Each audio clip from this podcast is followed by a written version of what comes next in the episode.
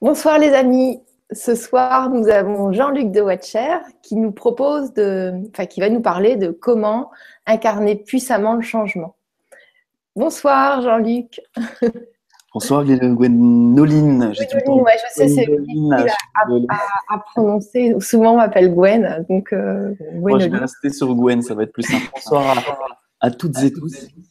Et, euh, euh, je suis très très heureux d'être là.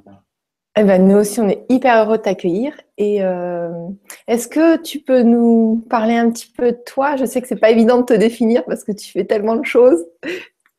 Euh, euh, oui, ben, alors j'ai pris la décision il y a quelques minutes de ça, de proposer aux, auditeurs de faire des choses un petit peu différemment. Je sais que traditionnellement, on demande à un conférencier, un auteur de se présenter, déballer son curriculum vitae, son pédigré pour savoir si ça vaut la peine de rester là et d'écouter ce qu'il a à dire.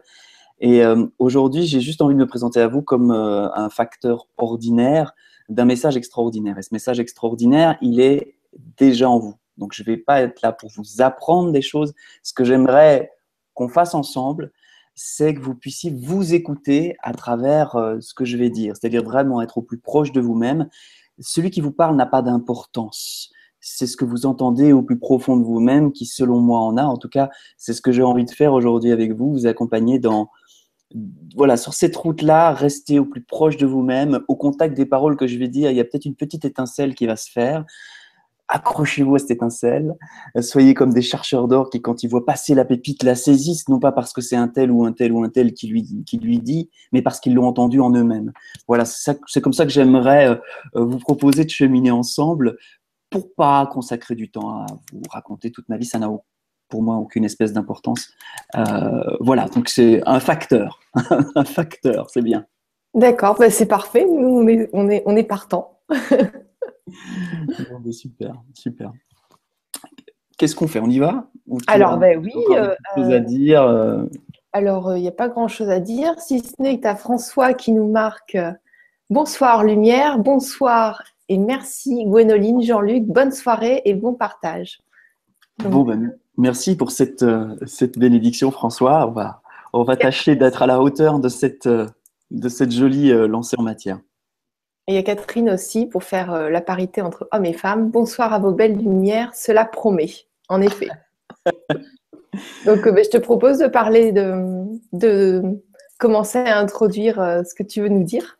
Oui, alors, ce que j'aimerais vraiment aujourd'hui, puisque le sujet c'est incarner puissamment le changement, c'est vous proposer quelques éléments pour poser un cadre, pour poser un point de départ à notre conversation. Mais ensuite, ce que j'ai envie, c'est de vous laisser beaucoup d'espace pour vos questions, euh, pour qu'on puisse bien converser ensemble, parce que quand on se parle et qu'on s'écoute, il y a toujours un moment de magie où tout à coup l'autre dit quelque chose à quoi on n'a pas pensé et pourtant on le savait à l'intérieur de nous-mêmes. Donc voilà, ça c'est un petit peu le, le modus operandi. Mais pour faire mon job quand même, je vais vous proposer quelques petits éléments. Alors, incarner puissamment le changement, je ne sais pas pour vous, mais pour moi, il y a quelques années de ça, je pensais que euh, on devait changer le monde. Je pensais qu'il fallait à tout prix que l'homme change sa manière de penser et qu'on allait y arriver en diffusant de nouvelles idées, en étant euh, persuasif, en utilisant donc finalement des armes de persuasion, de vraiment euh, aller expliquer à l'autre pourquoi ce qu'il pense, c'est pas tout à fait ça, et lui montrer comment il doit penser. Voilà, J'étais un petit peu missionnaire euh, euh, il y a quelques années de ça. Et puis, je me suis rendu compte que non seulement ça marche pas, et en plus, c'est pas très respectueux euh, de l'intégrité de l'autre. Alors, je me suis rendu compte que finalement, s'il doit y avoir vraiment un changement plus global, ça allait se passer par une forme de contagion. Voilà, pour une fois que c'est pas une maladie qui, qui, qui, connaît la contagion, mais quelque chose de plus, de plus lumineux, eh bien, je suis parti plutôt sur une idée de contagion et c'est ça que j'aimerais vous soumettre, un principe de contagion.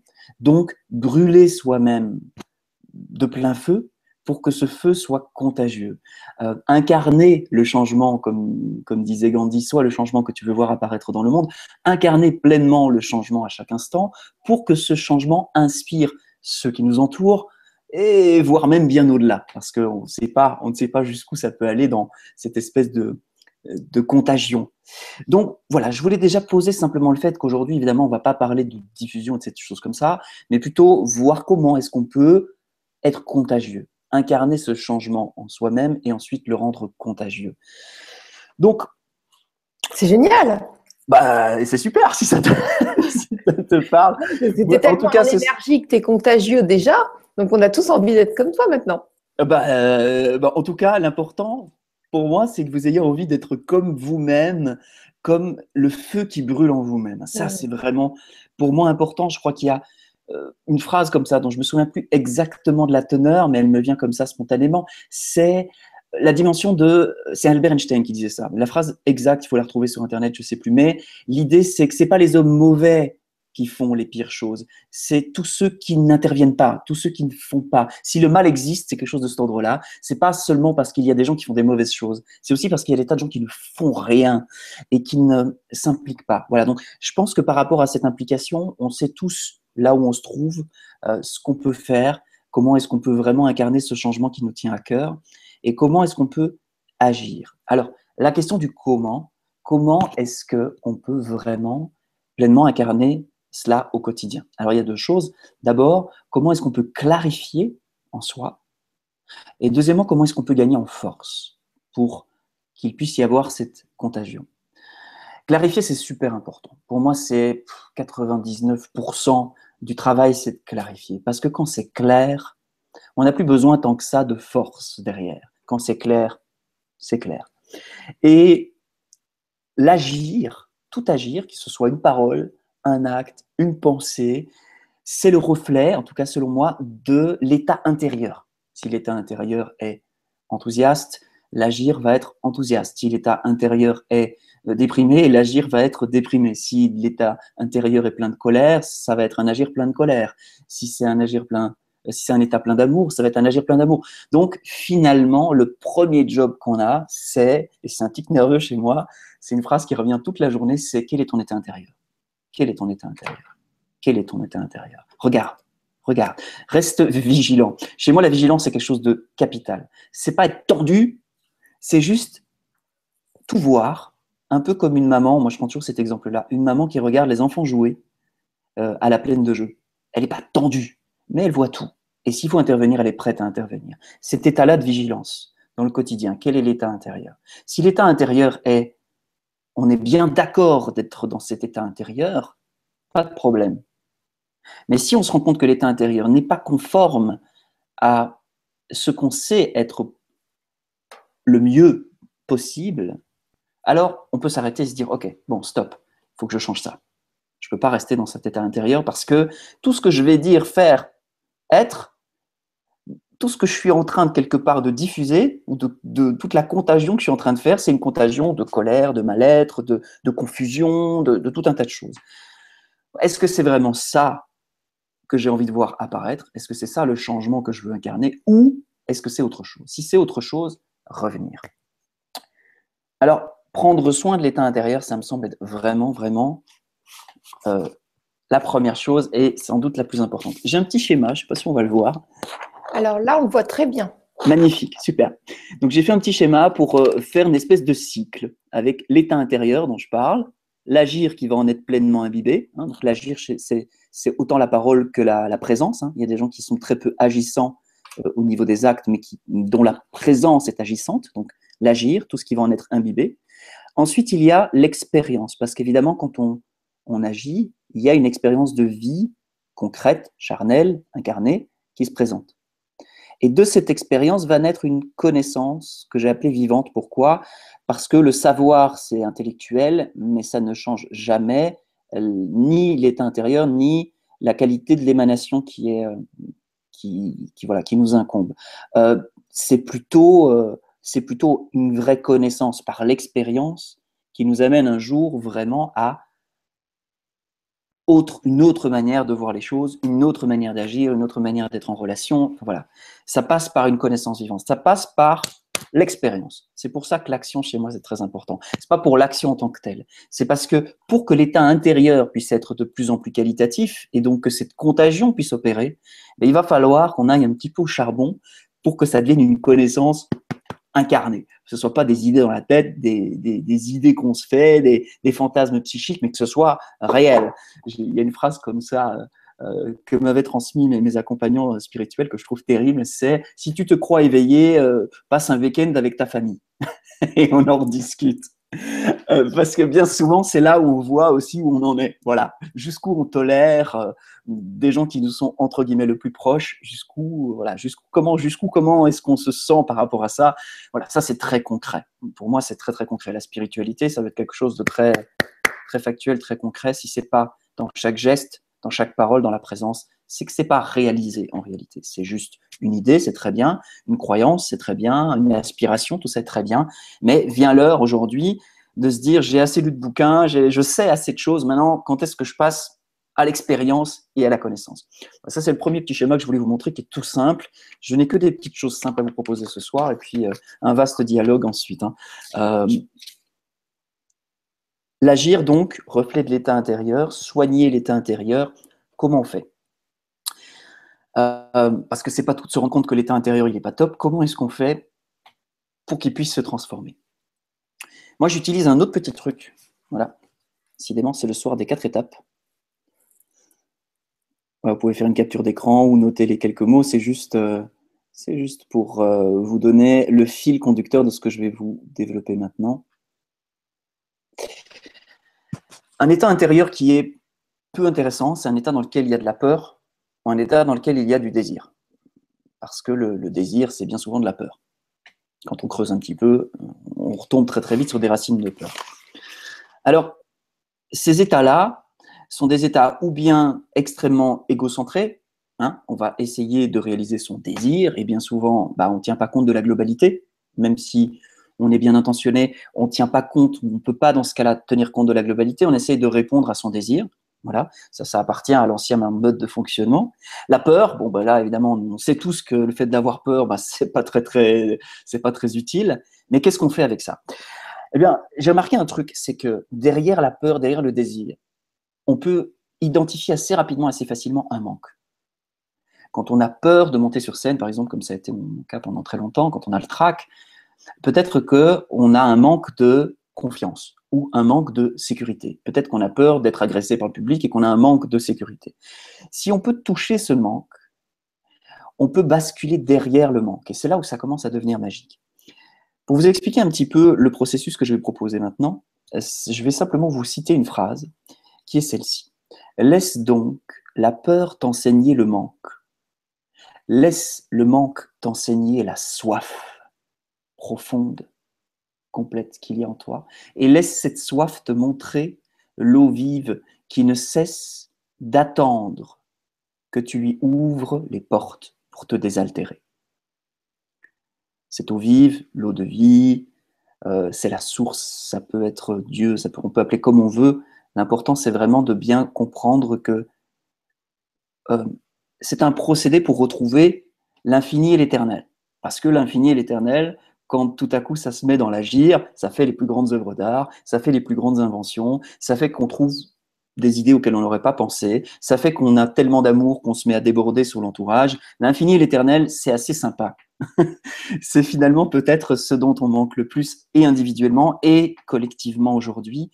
Pourquoi? Parce que depuis qu'on est tout petit, avec notre soif d'infini et d'éternel naturel, on nous a dit non, c'est pas bien, tu vas te casser la gueule, c'est pas réel, c'est pas vrai, euh, il va falloir que tu deviennes adulte, blablabla, blablabla, bla, bla, bref, tout un tas de circonstances qui sont venues briser cette soif profonde d'infini et d'éternel, à laquelle, eh bien, nous, aujourd'hui, comme on a été modelé en tant qu'enfant à l'époque, on ne pouvait pas forcément résister, eh bien, à laquelle nous, aujourd'hui, on dit oui à un certain nombre de pourcentages. Peut-être que vous dites oui aujourd'hui à l'infini l'éternel à hauteur de 20%, auquel cas vous manquez à 80% de cet infini, de cet éternel. Peut-être que vous dites oui à 50% ou à 70% ou peut-être même à 99%.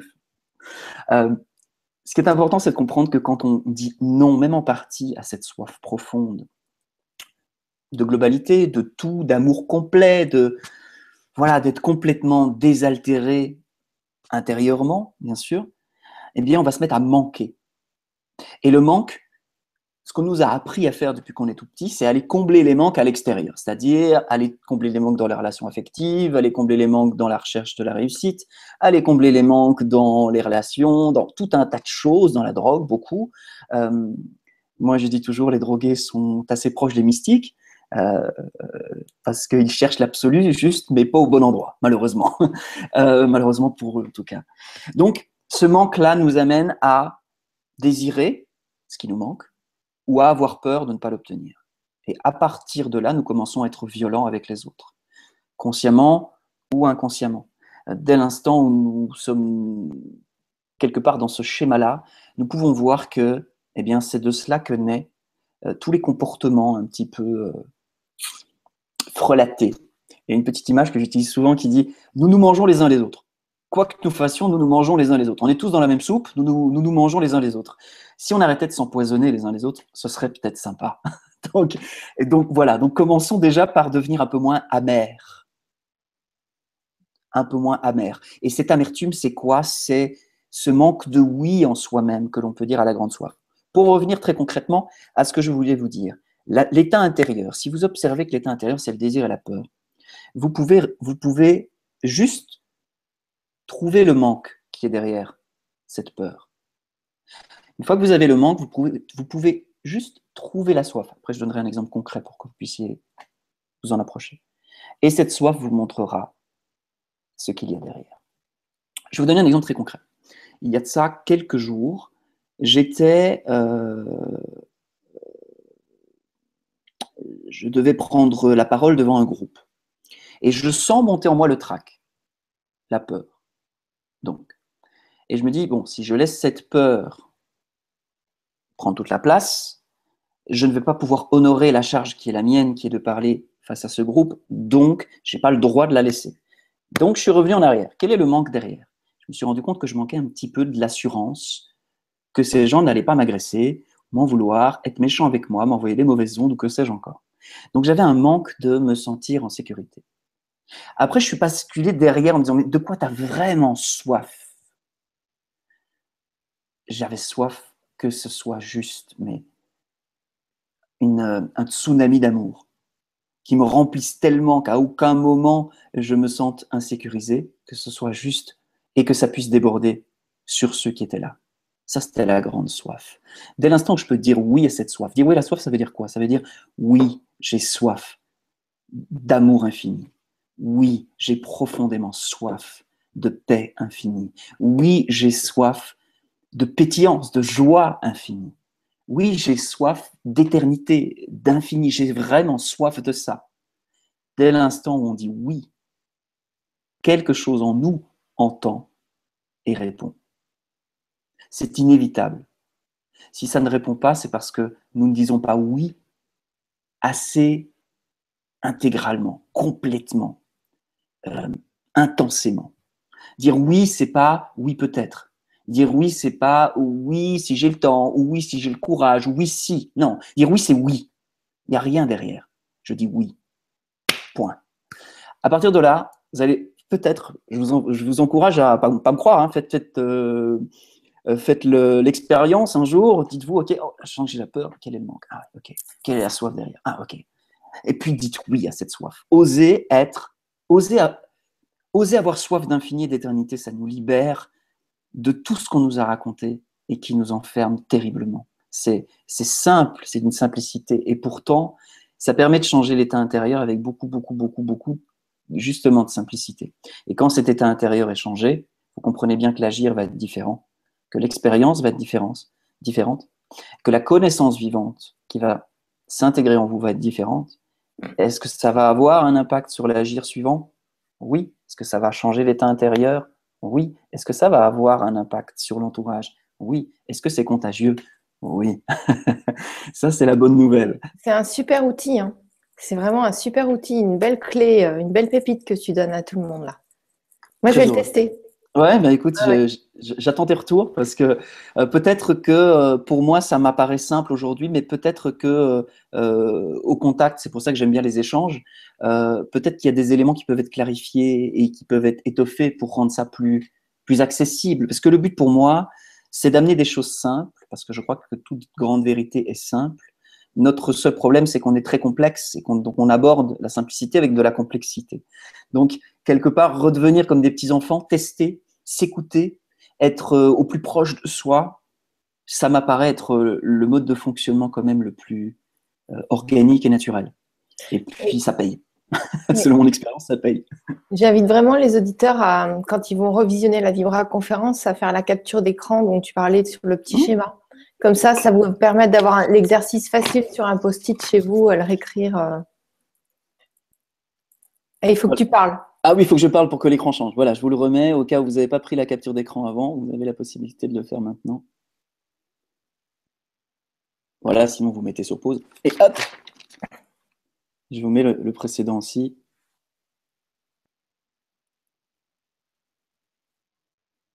Voilà, je pense que, que c'est bon. Merci, merci beaucoup. Alors, est-ce que tu, euh, tu, veux nous dire d'autres choses? Est-ce que tu veux prendre des questions? Qu'est-ce que tu as envie de faire? Bah, Moi, ce que j'aime bien, comme j'ai dit au départ, c'est que ce soit très pratique. Je pense qu'on sait, on a tous lu des livres, on sait à peu près ce que c'est. Ça me rappelle une petite histoire d'un disciple de Ramana Maharshi, euh, qui est un grand maître indien pour ceux qui, ne connaissent pas. Et cet élève de Ramana Maharshi disait aujourd'hui, avec l'Internet, avec les livres, tout le monde sait. Tout le monde sait qu'il est le soi, tout le monde sait qu'il est, euh, qu'il est cela, tout le monde sait. Mais combien ils croient vraiment Au point d'en faire leur point de départ dans le quotidien pour que ça devienne ensuite une expérience réelle et une connaissance vivante qui va être euh, transformative, vraiment transformative. Sinon, euh, je parle en connaissance de cause hein, parce que, parce que euh, j'ai vécu longtemps et très très longtemps dans des comment je peux dire ça, des fantasmes mentaux et dans un mental qui cherchait des réponses et qui était donc extrêmement prolixe, jusqu'à ce que je me rende compte que je n'aurai les réponses que, ce que, que celles que je me donne profondément dans l'existence. J'avais une phrase comme ça qui disait euh, La seule réponse que je n'aurai jamais aux questions existentielles, c'est l'existence. C'est la réponse que je donne. Euh, parce que comment je pourrais connaître autre chose que ce qui est vivant réellement? Connaître ce que les autres disent? Non. Je peux lire plein de livres sur des tas de gens qui ont vécu des expériences incroyables. Fondamentalement, je ne peux pas vivre à partir de ces expériences-là. Je ne peux vivre qu'à partir d'expériences qui m'ont traversé la chair. Celles-là, je les connais. Celles-là, elles peuvent être le point de départ d'une vie. Donc voilà, donc, donc c'est pour ça que j'aime bien que ce soit très pratique. Et, je me dis que peut-être avec les petits éléments que j'ai posés, il y aura peut-être une série de questions qui peuvent être intéressantes. Donc euh, peut-être on peut ah, faire bah ça. Et puis on verra si d'autres éléments arrivent, euh, d'autres schémas, d'autres petits trucs. Oui, si tu as envie de t'exprimer, il euh, n'y a pas de souci. Alors la première question de Bernard, donc c'est sur, deux, sur deux questions. Elle a été cliquée plus 5. Le changement est en cours. Qu'on en ait conscience ou non, mais il se manifeste individuellement et collectivement pour toute notre humanité. Que si nous l'accueillons et facilitons sa manifestation dans notre vie, dans notre vie propre et nos structures sociétales, la suite de mon point de vue, donc les recettes de grand-mère du New Age façon pierre précieuse sur le nombril posture yoga ne sont plus de mise. Essayez l'intention en demandant à notre Dieu de la réaliser. Si c'est ça, euh, si c'est sa volonté, est-ce correct, Bernard? Alors j'aime bien, j'aime bien parce que oui, je crois qu'aujourd'hui, euh, euh, il y a quelque chose qui s'est quand même transformé quelque part, et je pense que, comme le dit Serge Simonotti, nous n'avons plus besoin tant que ça d'outils extérieurs. Beaucoup plus de cette relation au plus proche avec le divin pour en être, moi je dis serviteur, parce que selon moi, il n'y a que deux options pour l'humain, soit être esclave des désirs et de la peur, soit être serviteur de la beauté, de l'harmonie, de l'amour, de, de cette chose-là. On peut appeler ça Dieu, la source, la vie, mais finalement, ce sont, on fréquente ou on connaît beaucoup plus souvent, surtout dans des expériences un petit peu spirituelles, des attributs divins que le divin lui-même. C'est plus tout à coup une expérience de la beauté, une expérience de l'amour, une expérience de la joie dans, dans quelque chose de tellement grand et tellement plus grand que nous-mêmes qu'alors oui, il y a quelque chose de cet ordre-là dont parlent tous les mystiques en général, mais, la plupart des expériences spirituelles aujourd'hui euh, nous mettent en présence de quelque chose qui est plus vaste que nous. Donc, euh, alors je ne sais pas si c'est plus de mise, Là, j'en ai aucune idée si c'est plus de mise. Par contre, oui, je crois que euh, pourquoi aller mettre un obstacle dans une relation euh, Pourquoi ne pas tenter d'être dans la relation la plus simple et la plus pure et la plus directe possible avec, euh, avec le plus haut niveau possible? Parce que finalement, euh, je crois qu'on n'est pas tous, même ceux qui sont en relation entre guillemets avec Dieu, ne le sont pas forcément euh, à partir des mêmes étages. Je pense qu'il y a quand même une forme de, hiérarchie dans tout ça. Donc, voilà, c'est demander attention à la demande, je dirais attention qu'elle ne soit pas personnelle, parce que sinon on est encore dans le monde du désir et de la peur, on demande pour combler ses désirs, on demande pour ne plus avoir peur. Euh, je crois que la demande, elle est... La vie ne demande rien, la vie, elle se donne.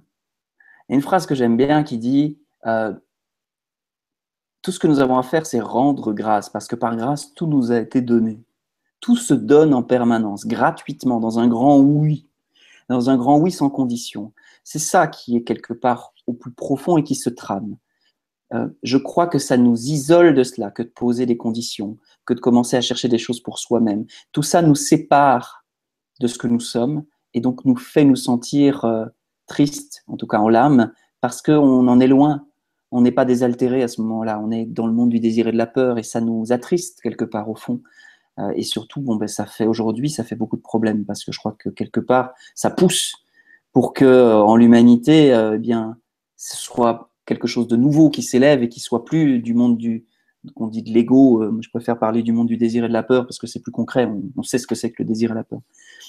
Donc voilà, de, mon point de vue aussi, Bernard, on est assez d'accord sur le principe qu'aujourd'hui, il y a quelque chose qui est neuf euh, et que euh, j'aime bien le si c'est sa volonté, voilà, parce que en définitive, je préfère donner le, gouvernail du navire à quelqu'un qui voit euh, qu'à moi avec ma petite vision fragmentée de petit humain euh, qui, euh, qui est né à une date, qui mourra à une date et qui voit quelques petits trucs, mais qui n'a pas la vision globale. Alors, je préfère, oui, je préfère que ce soit l'inspiration qui guide les choix que je fais, une inspiration qui naisse d'un regard global, d'une intention que ce soit pour le bien de tous, ou le bien de tout, ou que ce soit juste, ajusté, euh, tout ça. Je, vous donne tous les synonymes pour que chacun s'y retrouve, hein, euh, euh, pour pas être trop christique dans mes propos, parce que même si c'est la tradition avec laquelle je me sens à l'aise, je conçois tout à fait que ce soit pas forcément une terminologie qui convienne à tout le monde. Mais c'est toujours la même chose. Voilà, c'est toujours la même chose. C'est écouter au fond de soi et entendre l'évidence, et de cette évidence faire le geste, la présence, la parole. Alors, il y aura de l'évidence dans ce que nous faisons.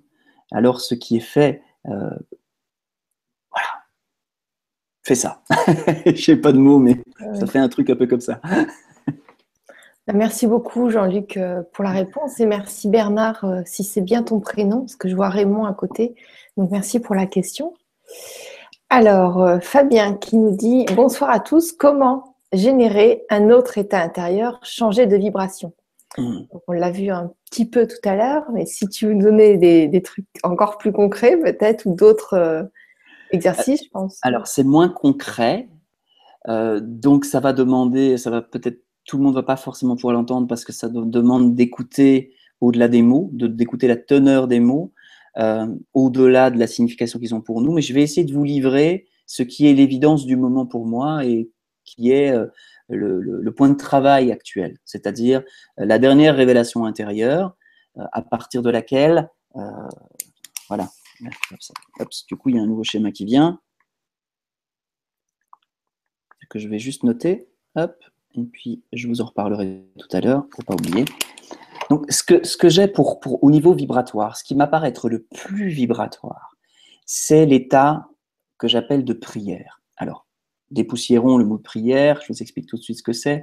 L'état de prière, c'est quand l'âme en soi, quand l'âme se retourne vers la source, vers Dieu, vers la vie, vers le Créateur, et est simplement dans cette profonde relation d'amour-fusion. C'est, c'est tellement proche qu'on ne sait plus trop si c'est séparé, quoi. Quelque chose de cet ordre-là. Dans cet état-là de, de profonde prière, laissez transpirer juste laisser transpirer dans le geste, la présence, la parole, juste laisser transpirer. Cet état intérieur-là, euh, je ne peux pas vous expliquer en deux minutes comment vous pouvez l'atteindre. C'est quelque chose qui, évidemment, euh, euh, peut se révéler à vous dans une pratique spirituelle traditionnelle, quelle qu'elle soit, mais une voix authentique. Euh, parce que bon, bah là, ça s'appelle descendre en eau profonde. Donc, euh, bah, c'est comme quand on fait de la plongée, on a besoin euh, bah, d'avoir un moniteur qui nous explique un peu ce qu'il faut faire et dans quel ordre. Et puis, il faut descendre par palier. Bon, voilà. La vie, c'est très bien ce qu'elle a à faire, mais c'est pas mal d'avoir quand même quelqu'un qui a fait le chemin avant nous pour, pour un peu voir plus clair là-dedans. Mais l'état de prière, c'est vraiment ça. Si, si, si, vous connaissez ça, si vous savez appliquer ça, c'est vraiment cet état de, de profonde reliance qu'on va laisser transpirer, qu'on ne quitte plus, mais de là, il va y avoir un geste qui va se poser. Et ça peut se faire dans des choses anodines, comme dresser une table, euh, faire une purée, euh, comme, euh, comme le dit assez souvent Christine Simonotti. elle fait, quand elle fait de la purée, son, son presse-purée peut être un moulin à prière. Et alors sa purée est pleine de prières. Il y a quelque chose tellement c'est la présence, hein, la qualité de présence est tellement forte que ça va vraiment, vraiment se poser dans, dans, dans des choses très concrètes de la vie de tous les jours. Et il n'y a rien euh, qu'on ne puisse vivre depuis cet état de prière, même les choses les plus difficiles. Après, évidemment, on peut voir son incapacité à le faire à un moment donné, il n'y a pas de problème avec ça, mais dans l'absolu, il n'y a rien qui qui est impossible de ce point de vue-là. Alors, je vais juste, par rapport à une petite chose euh, pour être tout à fait complet, pour donner une réponse un peu complète, puis je ferai les réponses plus courtes. Euh, ah mais prends ton temps pour les réponses, c'est parfait. C'est important de, nous. Il y a, le mental a aussi besoin d'être nourri, tu sais. Oui, oui, oui, tout à fait, tout à fait. Alors, euh, imbibé. Témoignage. Bon, alors je suis désolé, ce sera un petit peu moins. Je vous invite à le réécrire. Ce sera peut-être un peu moins bien écrit. C'est juste un petit schéma pour vous expliquer quoi. Euh, d'abord, nous avons une révélation intérieure. Tout à coup, nous entendons quelque chose pour la première fois et ça nous apparaît comme vrai. Ou bien tout à coup, en nous s'élève quelque chose qui nous apparaît comme une évidence, comme quelque chose d'important. Et le premier réflexe à avoir, c'est de laisser le temps de l'imbibation. Pourquoi? Ben Parce que comme c'est quelque chose de neuf, le mental qui aime bien les habitudes va pas aimer parce que ça va lui demander du boulot. Donc, dans un premier temps, lui, son premier réflexe, ça va essayer de, ramener les choses comme elles sont depuis toujours et essayer que ça change jamais. Voilà, ça, c'est le fonctionnement de base du mental et du cerveau.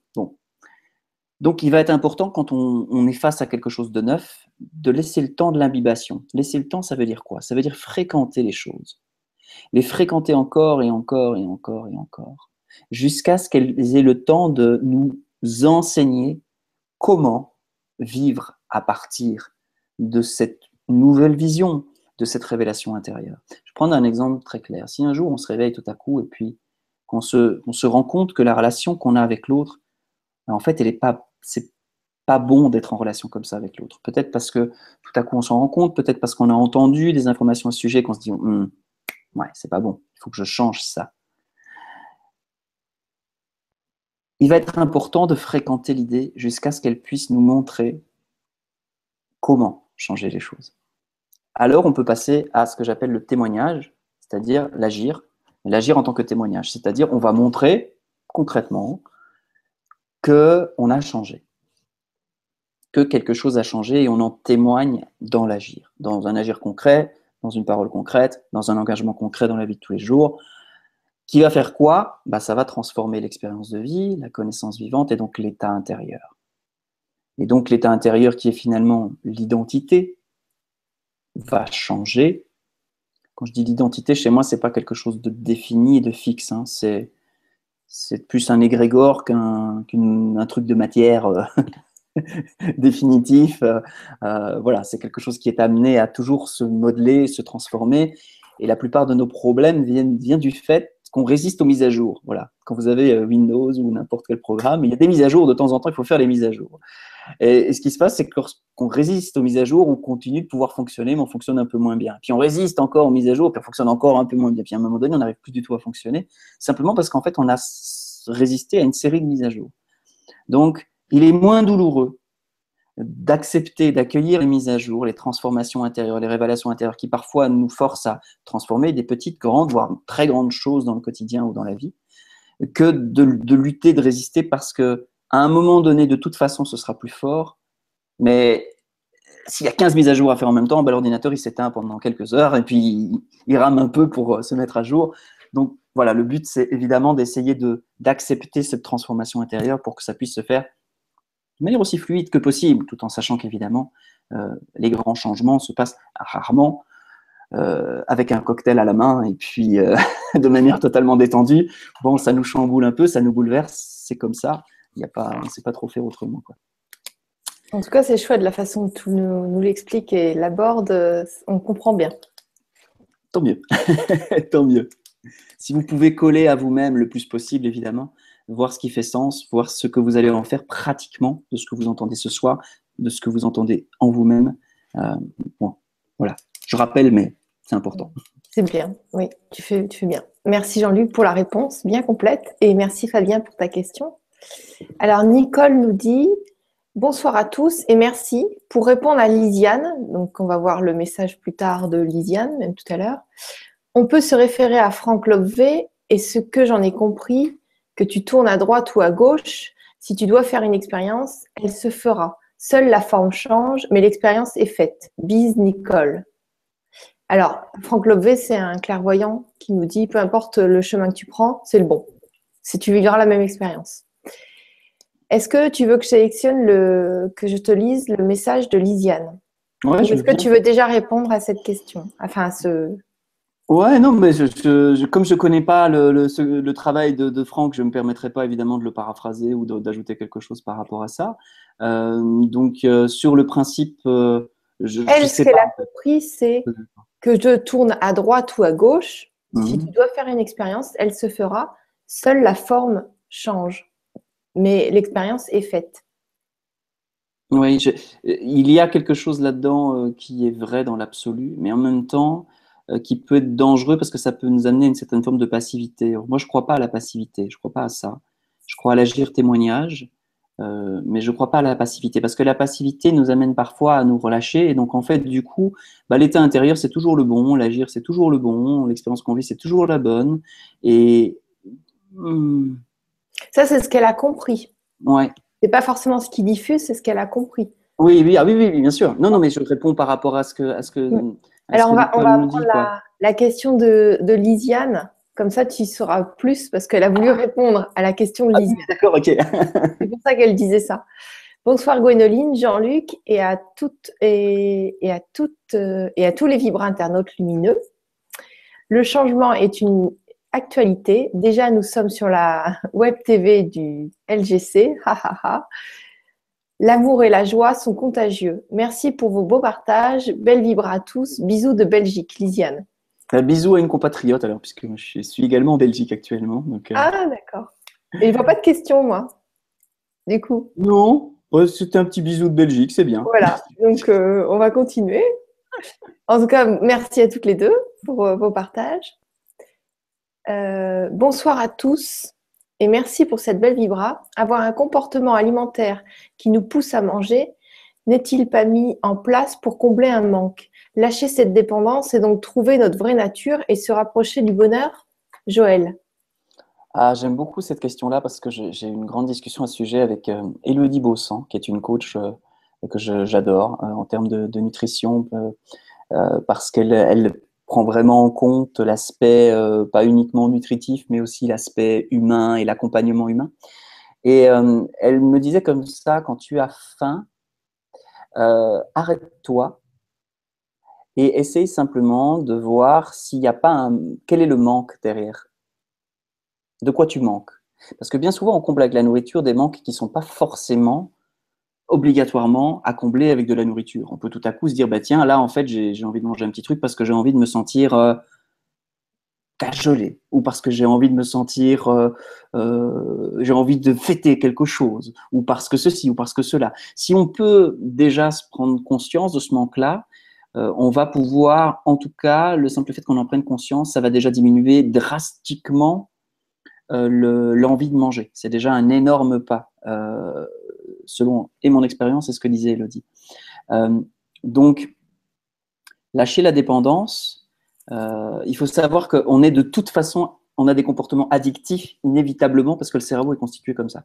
Donc euh, le cerveau, c'est une machine qui fonctionne très bien. Quand il se rend compte que dans une activité ou dans quelque chose, on répond à trois de nos besoins de base, euh, eh ben, il, met une petite étiquette, ça c'est bien. Même si c'est des choses qui sont absolument destructives. Euh, j'étais addictif aux jeux, aux jeux d'argent quand j'étais plus jeune, au casino, des trucs comme ça. C'était la grande mode quand j'étais beaucoup plus jeune. Et euh, bah, c'est simplement parce que quand je jouais, eh bien, ça répondait à trois besoins fondamentaux. Et donc, du coup, le cerveau avait étiqueté ça bien, même s'il y avait des tas d'effets secondaires qui étaient absolument atroces, comme beaucoup d'addictions. Mais en même temps, bon, voilà, le cerveau est addictif par, euh, par nature, donc simplement, bah, le savoir, c'est déjà. Tu peux nous dire les trois, euh, les trois besoins de, de base, qu'on les repère et qu'on les mette dans une addiction positive, ou alors pas d'addiction, mais. Alors, alors ce, que, je dis là, c'est pas c'est pas une découverte personnelle, c'est quelque chose qui euh, qui vient de, de neuro des neurosciences et euh, qui m'a été rapporté par euh, Tony Robbins, pour ceux qui connaissent le coach euh, Anthony Robbins, qui, voilà, qui définit les, les quatre besoins quatre besoins de base et puis deux besoins un peu plus supérieurs. Donc, il y a quatre besoins qui ah, sont des besoins plus égotiques, que tu connais peut-être sans doute. et alors, il y a deux besoins qui sont la contribution et la croissance. Voilà. Les deux besoins, je dirais, plus, plus, plus élevé, c'est la, contribution et la croissance. Sinon, les quatre besoins de base, c'est euh, la sécurité, euh, le besoin de se sentir connecté, le besoin de reliance, de se sentir connecté. Euh, alors, je ne suis pas un spécialiste de ce domaine-là parce que ce n'est pas, pas forcément le mien, mais, mais donc il, y en a deux qui m'échappent un petit peu. J'avais juste retenu les deux que je devais absolument mettre en pratique c'est-à-dire les plus importants. Et il y en a encore deux autres qui m'échappent, mais qui peuvent se trouver sans aucun problème. D'accord, donc quand on, répond à un besoin de sécurité, par exemple par la nourriture, la connexion, je vois pas en quoi, peut-être elle se connecte avec elle-même. Donc, et un autre troisième besoin, ça, fait, ça crée une addiction, positive ou négative. Et les meilleurs besoins, c'est d'après toi la croissance et la contribution, hmm. qui permet d'être libre. Bah, le besoin de, croître, c'est un besoin en l'âme euh, assez naturel. Donc, euh, c'est quelque chose qui est, euh, en fait, c'est un besoin qu'on a tous, hein, de toute façon, mais c'est juste que, oui, on peut lui permettre d'avoir davantage d'espace dans les choix qu'on fait, dans, la façon dont on va inventer son travail ou sa manière d'être au travail, dans, la manière dont on va inventer ses relations ou la manière d'être dans ses relations. oui, c'est sûr que si on a une attention plus particulière à ce qu'il y ait de la croissance, et à ce qu'il y ait de la contribution, bon, ça fait, euh, ça fait monter déjà le débat, quoi. Et donc, euh, lâcher cette dépendance, c'est trouver notre vraie nature et se rapprocher du bonheur. Oui, le manque, à partir du moment où, du manque, comme je le montrais sur le petit schéma, on arrive à, à connecter la grande soif qui est derrière et à lui dire oui. eh bien, Qu'est-ce que pourrait se poser comme question Alors, Joël, pour l'aider? Pour l'aider par rapport à son comportement alimentaire. Alors, faisons ça concrètement? La bonne question, c'est, euh, alors je crois qu'il n'y a pas forcément derrière un, comportement alimentaire un seul manque. Par contre, quand le comportement s'installe, la prochaine fois qu'il s'installe, Joël, tu peux te poser la question de te dire, OK, de quoi je manque là à cet instant? De quoi je manque? Juste ça, s'arrêter et se dire de quoi je manque? Et puis attendre de, de, d'avoir une réponse de qualité. Comment avoir des réponses de qualité C'est tout simple. On se pose une question, instinctivement, mentalement, euh, le cerveau va donner la première réponse qui lui vient à l'esprit parce qu'il n'aime pas trop les questions, parce que les questions, ça le met dans un état un peu d'instabilité, donc il va donner une réponse. Quand on veut avoir une réponse de qualité, euh, bah, il faut être capable d'écarter les réponses qui ne sont pas qualitatives. Je prendre un exemple très concret. Euh, comment, quel est le manque derrière, derrière cette envie que j'ai de manger quelque chose? Première réponse, je ne sais pas si on va pas plus loin, eh ben, la réponse, c'est je sais pas. Je sais pas est une réponse. Par contre, si on dit non, je sais pas, ça m'intéresse pas, et qu'on revient à la question, quel est le manque derrière? Il y aura une autre réponse. Et ainsi de suite, de réponse en réponse, on peut aller à une réponse qui va être qualitative et qui va être à la hauteur de, de ce qu'on est capable de tolérer comme inconfort. Le temps qu'on se pose la question, ça nous met un peu dans l'inconfort. Mais par contre, si on reste suffisamment dessus, on peut avoir des réponses de qualité. À partir d'une réponse de qualité, on peut aller à la question suivante qui va être, dans, ton cas, Joël, quelle est la soif? La soif, chez moi, c'est quelque chose de beaucoup plus global. Par exemple, je peux manquer de sécurité. Et quelle est la grande soif? La soif, c'est peut-être de me sentir comblé intérieurement ou de me sentir complètement une, on dire ça comme ça, unifié, en tout cas plus séparé, ou enfin je ne sais pas comment on peut dire ça, en tout cas. Et cette soif-là, lui dire oui. Et puis tu vois ce qui se passe. C'est pas un processus, euh, comment dire, c'est un processus jeu. C'est quelque chose à tester, à éprouver, à voir un peu comment ça se passe.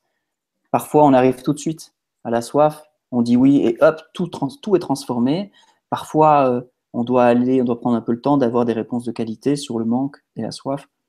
Voilà, mais vraiment, c'est la prochaine fois, très concrètement, quand il y aura ce comportement qui se manifeste, quel qu'il soit, prendre juste un temps d'arrêt de se dire bon, si j'ai quand même envie de manger ce truc après, je le mange. Mais d'abord, on ne s'interdit rien, d'abord, je me pose la question du manque. Quel est mon manque? Quel est le manque? Ça permet juste de, de prendre un petit peu de distance et donc de ne plus être complètement piloté mm. inconsciemment. Par une émotion, quoi. Par, une émotion, ouais. Et euh, c'est vrai que c'est intéressant, ça revient à l'exercice de départ, donc c'est applicable pour tout. Donc, euh, mm. Et c'est vrai qu'on réfléchit mieux. Le quotidien, le quotidien est le maître absolu. Donc le quotidien offre sans cesse des portes d'entrée pour qu'on puisse tomber dans la plus haute des vérités possibles, qui va nous rendre libres. Parce que finalement, c'est la vérité qui nous rend libres, c'est la vérité qui, bah, qui nous imbibe. Et donc, s'il peut y avoir de l'amour qui, qui, déborde de nous, c'est d'abord parce que, parce que ça émerge en nous. Donc, la vérité, elle est d'abord, quelque part, elle nous est d'abord donnée au creux de nous-mêmes, et puis dans cette contagion pour incarner puissamment le changement. Donc, euh, voilà, c'est juste euh, tous ces moments-là sont des portes d'entrée si on veut bien les considérer comme tels et pas les considérer comme des obstacles qu'il faut à tout prix écarter. Euh, toute peur est une magnifique porte d'entrée. Si on essaye de la résoudre, si on essaye de la fuir, si on essaye de la briser, si on essaye de la casser, si on essaye qu'elle n'existe plus, on manque la porte d'entrée. C'est vrai que c'est intéressant d'accueillir les émotions et pas de les, enfin, de les ravaler par la nourriture. Euh, par exemple, moi, je suis à mon troisième jour de jeûne. Aujourd'hui, je vais peut-être faire sept jours ou plus, je ne sais pas. Mais j'ai remarqué que les émotions, en fait, j'étais obligée de les traiter au fur et à mesure. Que finalement, un repas du midi ou du soir, bien parfois, euh, on évite d'exprimer nos émotions et, euh, et, la nourriture peut combler. en tout cas, on y voit mmh. beaucoup plus clair quand on, euh, du, soir au, mat, au midi, par exemple, on n'a pas euh, jeûné, on n'a pas mangé, on a déjeuné justement, on a déjeuné hmm. parce qu'on n'a rien mangé. Voilà. Mais euh, et donc du coup, on a l'esprit plus clair et dès lors où on commence à remanger de la nourriture, des fois par c'est, on ne sait pas si c'est si c'est une compulsion d'émotion ou autre. Donc c'est intéressant ton exercice hmm. pour, pour Joël. Je sais bien, je sais pas si je me suis bien fait bien exprimé, mais bon. Oui, oui, on a compris. voilà. Donc c'est vrai que c'est intéressant d'accueillir les émotions et pas de les ravaler, quoi. Comme, euh, comme l'addiction des jeux ou de fumer ou, autre chose. Alors, une autre question. En tout cas, merci Joël pour ta question et merci euh, Jean-Luc pour la réponse. Bonsoir Jean-Luc et Gwénoline. Vivons dans l'amour et dans la joie dans notre vie de tous les jours pour accéder à ce changement, soyons nous-mêmes, lâchons prise en demandant à nos guides de nous aider. Est-ce la bonne solution, Jean-Luc? Merci, Marie. Hmm. Pour ma part, euh, je préfère, euh, je préfère, euh, comme on dit, c'est quoi l'adage Je préfère parler à Dieu qu'à ses saints. ou qu'à ses, à ses envoyés. Donc, euh, en termes de guide, euh, euh, pour moi, le, quotidien est le maître absolu et le guide, il est, il est là quelque part pour nous montrer que le quotidien est à, est à regarder, est à affronter, que c'est là que ça se passe. voilà, j'ai une phrase comme ça dans un des livres qui dit euh, que le quotidien soit ton maître, prends un maître pour te le rappeler. Euh, dans, cette, dans cet ordre-là. Quoi. Donc, euh, les guides, bien sûr, évidemment, être guidé, c'est important, je crois, surtout. Euh, oula, pardon, j'ai perdu la. Du coup, j'ai perdu la question qui était. Ah, pardon, tu étais en train de. parce que j'ai remarqué autre chose et donc du coup, j'ai cliqué. Excuse-moi. Pas de souci, mais c'est parce que juste, comme je voulais me réappuyer sur le texte. Et donc là, on peut, on peut pas récupérer la question. Ah, d'accord, on a perdu la question. Une fois qu'elle est partie, elle est partie. Est-ce que tu t'en souviens? Parce que moi, j'ai une mémoire de, de moineau. Non, parce qu'en fait, je suis en train de lire les questions en même temps pour les sélectionner. Désolée, ben, je t'écoute en même temps, je. Ben, que, la, que, la, personne repose la. Ah, si, ça y est, ça me revient. Euh, mais que la personne repose la question alors, et puis on, la. Je t'invite à, changer ta croyance que tu as une mémoire de poisson rouge. Comme ça, ça va t'aider. C'est peut-être pas vrai. Hein. Non, c'est juste que euh, dans ces moments-là, euh, je, quelque part, il y a quelque chose en moi qui augmente la RAM. Pour ceux qui connaissent pas le, langage ordinateur, c'est la mémoire vive, c'est ce qui permet de traiter euh, beaucoup de choses en même temps. Et le disque dur, par contre, lui, il passe en mode. donc le stockage des données lui passe en mode beaucoup, plus, beaucoup moins important. Donc je stocke assez peu pour être le plus vivant possible dans, dans l'écoute et dans les réponses. Et tu l'es. Euh, c'est pas un souci. J'espère que la, personne qui a posé la question, Marie, Marie, elle, disait de vivre la joie au quotidien et, euh, de, faire appel à ses anges et ses guides. Et toi, tu étais. Ouais, c'est un sujet délicat pour moi, ça. C'est un sujet délicat parce que euh, je pense qu'il y a dans l'invisible, comme dans le monde visible, quel qu'il soit, les mêmes choses. Euh, je crois que de la même manière qu'il y a dans le monde visible des, bonnes personnes, des moins bonnes personnes, des gens qui sont ce qu'ils ont l'air d'être, d'autres qui ne sont pas forcément ce qu'ils ont l'air d'être, euh, bah, je pense que dans la vie, c'est pareil. Donc, n'étant pas moi clairvoyant euh, de la plus haute des espèces, j'ai tendance quand même à, rester assez vigilant sur, sur cette notion de guide parce que qui sont ces guides, euh, quel est leur nom, euh, au service de quoi sont-ils? Enfin, ce sont toutes des questions moi qui m'ont traversé à un moment donné. Et euh, voilà, c'est des choses quand même importantes quand on a des guides, c'est de bien les connaître. Euh, parce que bah, euh, si on traverse la jungle, on va, on va vouloir avoir un guide qu'on connaît, qu'on sait honnête, on va avoir besoin de garanties, on va demander à un tel ou un tel euh, s'il le connaît, s'il fait du bon boulot, s'il n'a pas perdu trop de gens dans des expéditions précédentes. On va, on va agir comme ça quand on veut traverser la jungle. Et quand il s'agit de spiritualité, on a parfois tendance, je dis pas que c'est le cas de la personne, loin de là, je ne sais pas, je la connais pas, mais moi ça a été mon cas à un moment donné, un peu par naïveté, on peut avoir un peu tendance à tout prendre comme ça sans, rien peser. Et donc j'invite quand même chacun à peser, quand il s'agit en tout cas de l'invisible, à peser les choses de manière à ne pas tout prendre pour argent comptant. Euh, voilà, moi je suis plutôt de, de, de, tradition, entre guillemets, à moi, c'est, si tu veux, moi, mon, mon, mon, background, mais ce qui me fait vraiment vibrer, c'est les grands saints, c'est Mère Teresa, c'est, c'est des gens comme Gandhi, c'est des gens qui sont en prise directe, quoi. Euh, parce que je me dis, bon, quand tu es en prise directe, bon, il n'y a pas trop de, il n'y a pas trop de, de, comment je peux dire ça, de parasites sur la ligne, et donc ce qui, ce qui apparaît au fond de soi est quand même plus, plus propre, plus clair. Donc voilà, c'est pour ça que tout ce qui est guide un peu, c'est quelque chose que j'entends. Je réfute pas, mais, mais j'ai tendance moi à en avoir assez peur et donc, enfin peur, à être très vigilant en tout cas par rapport à ça et à inviter euh, à de la vigilance parce qu'il peut y avoir beaucoup beaucoup de choses et j'en ai été témoin et donc euh, donc voilà c'est juste ça. Petite mise merci, en merci beaucoup pour ton partage euh, Jean-Luc et donc pour la réponse merci pour la question Marie. Donc il y a Forcev qui nous dit 20h43 bonsoir à tous. Nous n'avons plus à l'écran l'agréable visage de Jean-Luc. Oh bah tiens par contre, nous avons le beau visage de Gwénoline. Donc, est-ce que tu peux nous confirmer ou est-ce que vous pouvez nous confirmer que tout est OK? Parce que peut-être que c'est juste toi. Voilà. Euh, le son est revenu, mais une image fixe, Gwénoline, qui nous dit Sylvie. Euh, j'ai le beau visage de Gwénoline figé sur l'écran, est-ce normal? OK. Fort de Sèvres, j'ai fait actualiser, tout est correct maintenant. Bonsoir à tous. Oui, merci Rudy. J'étais aussi sur un écran gelé. Bon, bah tout va bien maintenant. Tout est OK. Voilà, on nous dit que tout est OK. Donc, on continue. Alors, euh, Nicole qui nous dit Mais, mais à celle-ci, bonsoir. Comment accéder du meilleur de nous-mêmes à ce qui nous correspond vraiment sans s'égarer si plusieurs choix agréables de chemins sentimentaux ou professionnels ou autres nous sont proposés en même temps Merci, belle soirée Nicole. Hmm.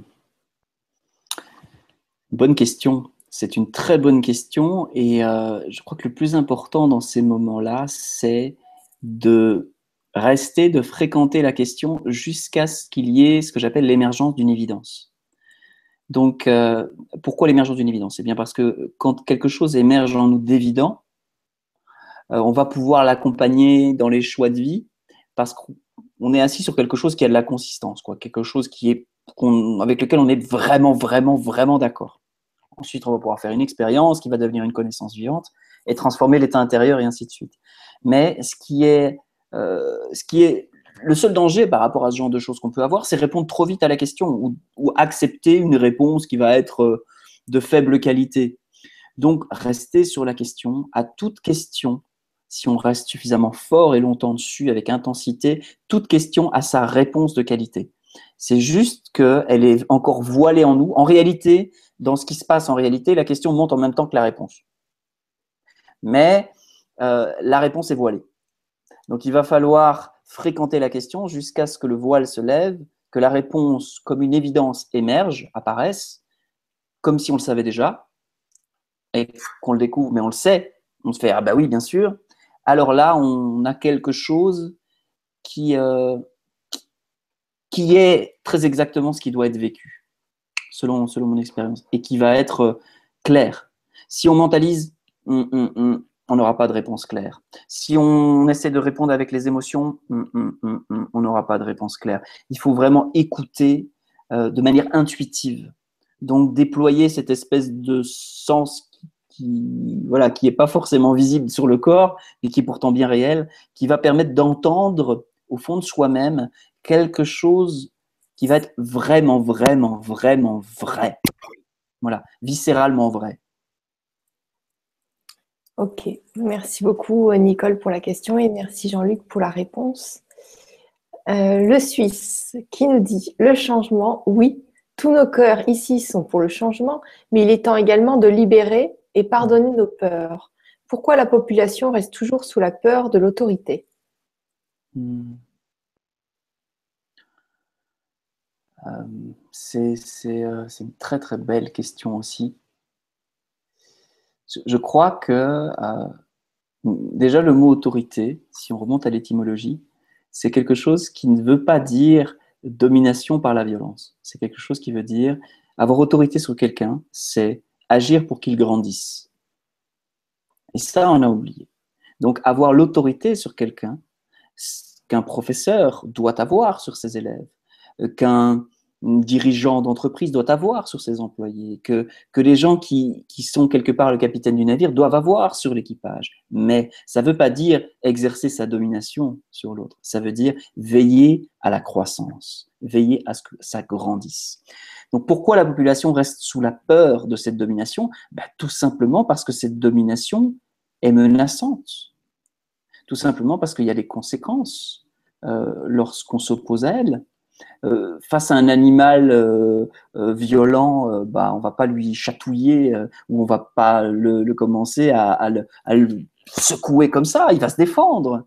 Donc c'est un petit peu ça. Le, le principe aujourd'hui est vraiment d'inventer autre chose, de l'inventer à côté et d'inviter tous ceux qui le souhaitent à rejoindre nos inventions. Je crois que ce qu'on peut opposer à la peur et à la violence, c'est de l'amour et de l'invention. Donc, de l'amour parce que fondamentalement, ben, cette ombre qu'on a en face de soi, c'est peut-être ce qui a le plus besoin de l'amour qu'on porte en soi. C'est pas l'amour qui a besoin de l'amour, là. C'est le manque d'amour qui a besoin d'amour. Donc peut-être que cette ombre a justement besoin d'une écoute particulière, d'une attention particulière, d'un positionnement particulier qui peut être ferme, cadrant, mais aussi tendre si c'est la tendresse qui est nécessaire. Parfois, une gifle, c'est de l'amour. Parfois, une caresse, c'est de l'amour. Parfois, une gifle, c'est de la haine. Parfois, une caresse, c'est de la haine, d'une certaine manière, parce que ça ne, ça ne permet pas la croissance, ça ne permet pas que quelque chose grandisse. Donc, il est temps, en effet, de libérer l'ancien monde de nous-mêmes, c'est-à-dire de nos attentes dans cet ancien monde, de nos désirs par rapport à cet ancien monde. Il est temps de se dire, voilà, je, n'attends plus rien de ce monde-là, de ce système-là, de ce fonctionnement-là. Je n'attends plus rien de, euh, je ne désire plus rien sur lui. Je vais aller avec l'amour et l'invention, faire quelque chose qui va y répondre. Je vais poser une réponse à la haine. Donc ça demande, voilà, je crois qu'aujourd'hui, les deux qualités vraiment à cultiver euh, au niveau de l'humanité, c'est l'amour d'une part qui permet l'écoute en profondeur et l'accueil de ce qui est, et d'autre part l'invention pour pas être dans la confrontation bêtement. Euh, voilà, voilà un petit peu euh, ce que je propose moi en tout cas. Pourquoi elle est sous la peur de l'autorité? Bon, je pense avoir répondu aussi, et, euh, c'est ça, c'est vraiment parce que personne, sauf s'il est comme Gandhi, pleinement imbibé d'une telle vérité qu'il ne peut plus faire autrement que d'être ce qu'il est, personne n'a envie de se faire écarteler sur la place publique ou d'être torturé euh, fiscalement ou euh, physiquement, parce que toutes les tortures peuvent, euh, peuvent arriver à plein plein de niveaux. personne n'a envie de ça. Donc fondamentalement, celui qui accepte de vivre ça, il doit le faire pour quelque chose de plus grand, pour lequel il est, il est d'accord de subir certaines choses qui peuvent être très difficiles. Moi, j'ai toujours été étonné des gens comme Mère Teresa, des gens comme Gandhi, des gens me disant mais bon sang, mais d'où cette énergie sort? D'où ces choix sortent Comment ils peuvent faire de tels choix Ça m'a toujours vraiment étonné. Et, je pense qu'ils sont assis sur quelque chose qu'ils ne peuvent pas réfuter et qui est de l'ordre de l'amour et qui est de l'ordre de l'invention. Mais ils nous posent une vaste question, quoi. À quel point aimaient-ils pour tolérer tout un tas de choses que la plupart d'entre nous ne toléreraient pas une semaine, donc c'est ça qui est, je trouve, questionnant et beau dans la question qu'ils posent par leur vie. Alors, il ne faut jamais oublier une chose, c'est que si eux sont des questions pour nous, nous sommes aussi de potentielles questions pour ceux qui nous regardent. Donc, haut les cœurs et euh, allons-y pour des vraies choses, quoi. Merci Jean-Luc et merci le Suisse pour la question. Alors Marie qui est revenue, euh, merci Gwénoline d'avoir enlevé ma question. Je disais de vivre dans l'amour, dans la joie et la paix dans ma vie de tous les jours. Nous devons lâcher prise en demandant de l'aide à l'univers parfois Point d'interrogation. Qu'en pensez-vous? Donc, euh, du coup, elle a reformulé un petit peu la question, Marie. Hmm. Alors, euh, selon moi, mais ça n'engage vraiment que moi. Donc, chacun est libre évidemment de, de, ne pas être du tout d'accord avec, avec ce que je vais dire.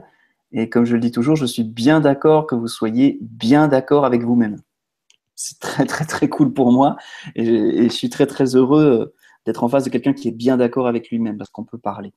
Euh, donc, selon moi, on n'a rien à demander. Selon moi, on a juste à écouter et à obéir. Alors, c'est un des mots un peu dur, mais à entendre l'évidence et ensuite à obéir à cette évidence. Donc, on ne demande pas de l'aide parce qu'à partir de quoi demanderions de nous de l'aide? À partir de notre petite vision étriquée des choses hmm, Pas pour moi en tout cas. Moi, je me crois, je, me, trouve trop petit avec ma petite tête de Jean-Luc de Wachter euh, qui a 36 ans et qui vit en Belgique. Euh, ça se dit Wachter Ouais, Wachter ou Wachter, si tu veux ah, dire. On le dit ici. Wachter, c'est un petit peu plus. Euh, voilà, ah, fallait le reprendre. Oh, bah, c'est pas très grave, c'est qu'un nom. C'est important. voilà, c'est je me suis dit, ce que je vois est trop petit, ce que je sais est trop petit pour guider efficacement une vie. Alors, je préfère que le gouvernail du navire soit entre les mains de quelque chose qui voit, qui entend et qui aime de manière globale, ce que les Indiens appellent le soi. Euh, voilà, les, éveillés euh, sont, euh, pour ceux que j'interviewe pour l'instant, sont beaucoup plus finalement dans cette espèce d'humilité, de, de se rendre compte qu'ils savent pas grand-chose, mais d'être très fort à l'écoute. Et, je trouve ça très inspirant parce que, parce que finalement, ça permet derrière, parce qu'on a une grande écoute, d'avoir un agir qui est plein de cette vaste écoute. Et plus on écoute, je crois, plus on est capable d'aimer. Donc, demander, euh, non. Par contre, être à l'écoute des nécessités, de la volonté divine qu'on appelle l'univers ou que sais-je encore, oui, mille fois oui. Euh, parce que nous avons besoin, pour être en bonne santé intérieure, d'être au service.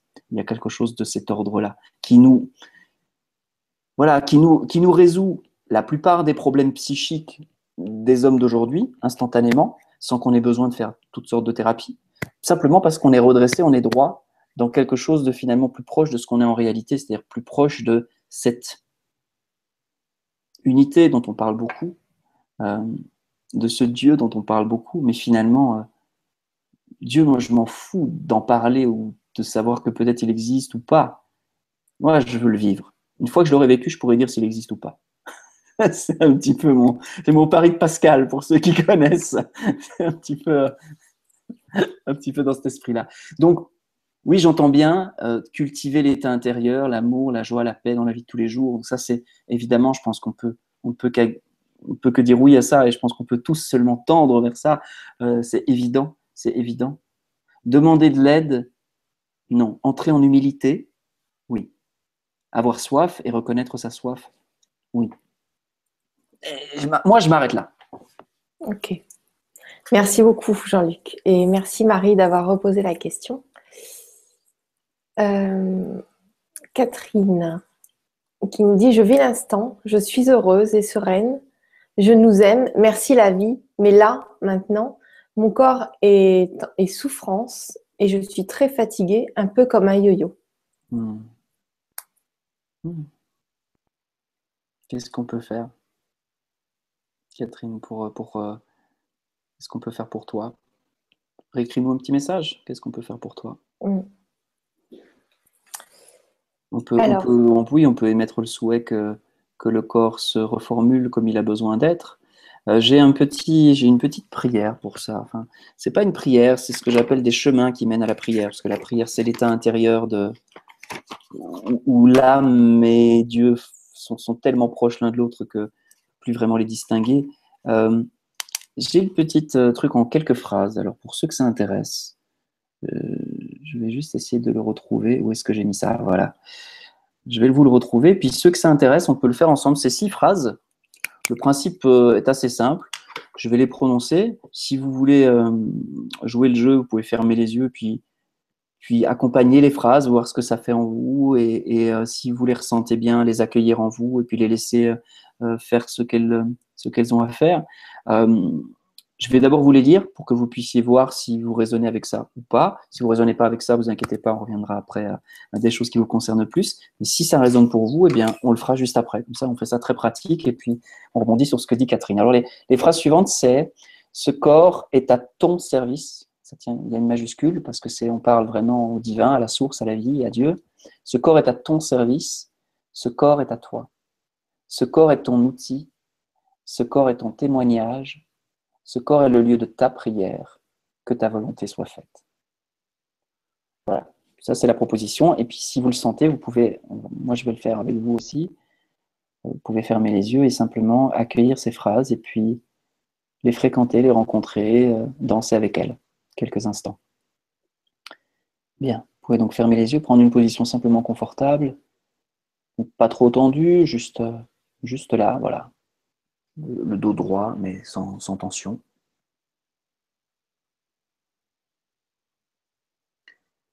Ce corps est à ton service.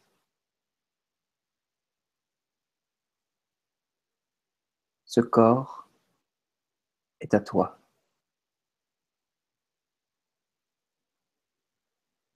Ce corps est ton outil. Ce corps est ton témoignage.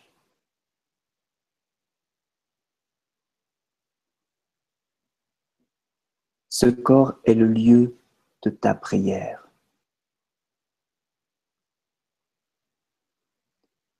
Que ta volonté soit faite. On va le refaire encore une fois. Et vous pouvez, si vous le voulez, répéter les phrases en vous-même. Ce corps est à ton service. Ce corps est à toi. Ce corps est ton outil. Ce corps est ton témoignage. Ce corps est le lieu de ta prière. Alors, que ta volonté soit faite.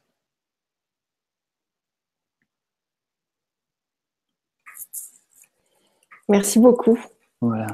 C'est un peu perché, mais c'était pour accompagner Catherine. Je sais que ça aide euh, pas mal au niveau des douleurs physiques. Ça permet en tout cas de relâcher toutes les pensées qu'on a sur le corps, toutes les, voilà, toutes les histoires qu'on se raconte par-dessus et de simplement refaire du corps quelque chose de très beau et de sacré qui est finalement un, lieu dans lequel peut s'élever euh, les plus grandes symphonies et les plus beaux gestes d'amour. Donc, euh, en ce sens, il est sacré. Voilà, c'était juste une petite proposition. Merci beaucoup Jean-Luc pour encore ce nouvel outil. Et Catherine, euh, juste pour info, euh, tous les auditeurs, euh, Stéphane est en train de créer un nouveau site internet, une plateforme pour que chacun puisse réaliser ses projets et que tout le monde puisse participer, faire des dons ou alors juste donner, apporter son aide de, de n'importe quelle façon. Donc ça peut être des projets comme créer des écoles ou des, orphelinats, des hôpitaux, peu importe, ou des personnes qui ont une maladie et qui veulent qu'on leur envoie des, pensées positives, des belles intentions de guérison. Voilà. Donc sachant qu'on a beaucoup de guérisseurs maintenant, qu'on l'est tous soi-même, avec toutes ces intentions, on, on va pouvoir faire des belles choses sur cette nouvelle plateforme. Voilà, c'est une petite parenthèse.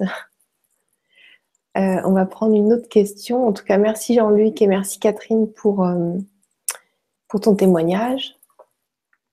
Bonsoir, le monde n'est que, que de l'information. On dit aussi que le monde est construit à notre image et que nous, l'observateur, jouons un rôle sur la scène. Par exemple, les arbres seraient-ils de même forme sans le regard, les pensées créatrices des humains sans, le regard des pensées créatrices des humains. Merci. Alors, c'est mmh. un pseudo. Mmh. Oui, c'est marrant parce que je suis absolument euh, convaincu que si on retire du monde extérieur et du monde intérieur nos projections, nos désirs, nos attentes, nos peurs, euh, tout ce que l'on nomme l'ego, euh, je suis à peu près convaincu qu'il ne reste rien, en tout cas le vécu intérieur, c'est ça, il n'y a rien que l'amour. Donc, euh, juste, voilà, c'est juste l'amour qui prend forme, qui se reflète à travers. Euh, c'est comme, voilà, c'est comme si toute cette diversité était l'écho d'une seule et même chose. Euh, en tout cas, c'est comme ça que je, je l'entends aujourd'hui.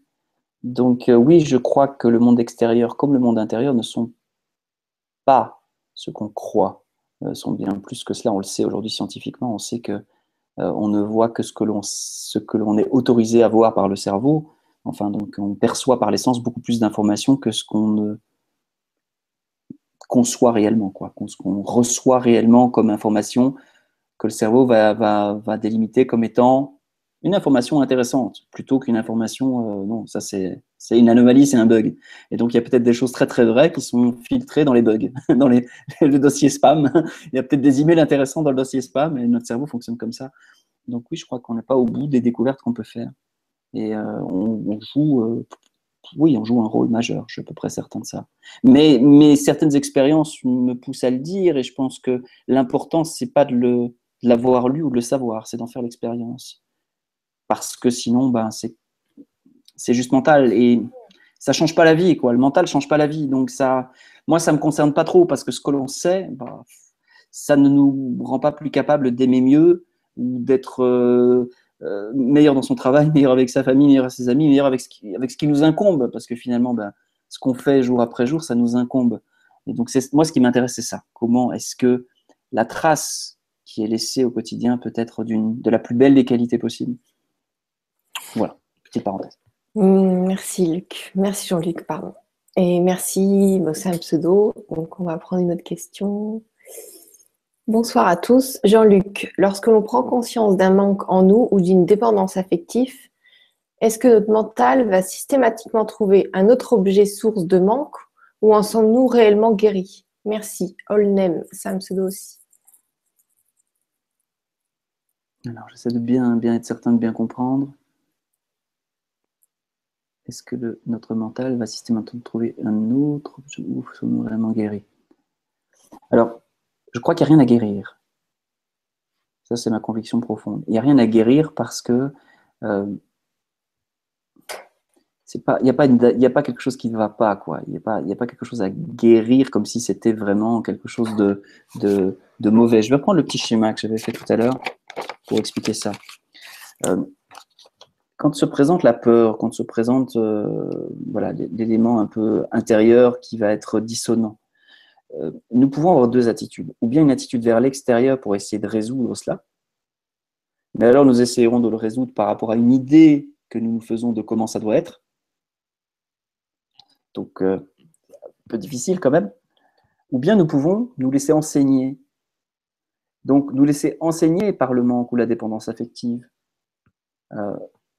La grande soif qui se trouve derrière. Parce que si on prend contact avec la grande soif, c'est inévitable que instantanément on prenne conscience que le plus important finalement, ben, c'est cet infini, cet éternel. C'est pas notre petite personne à nous.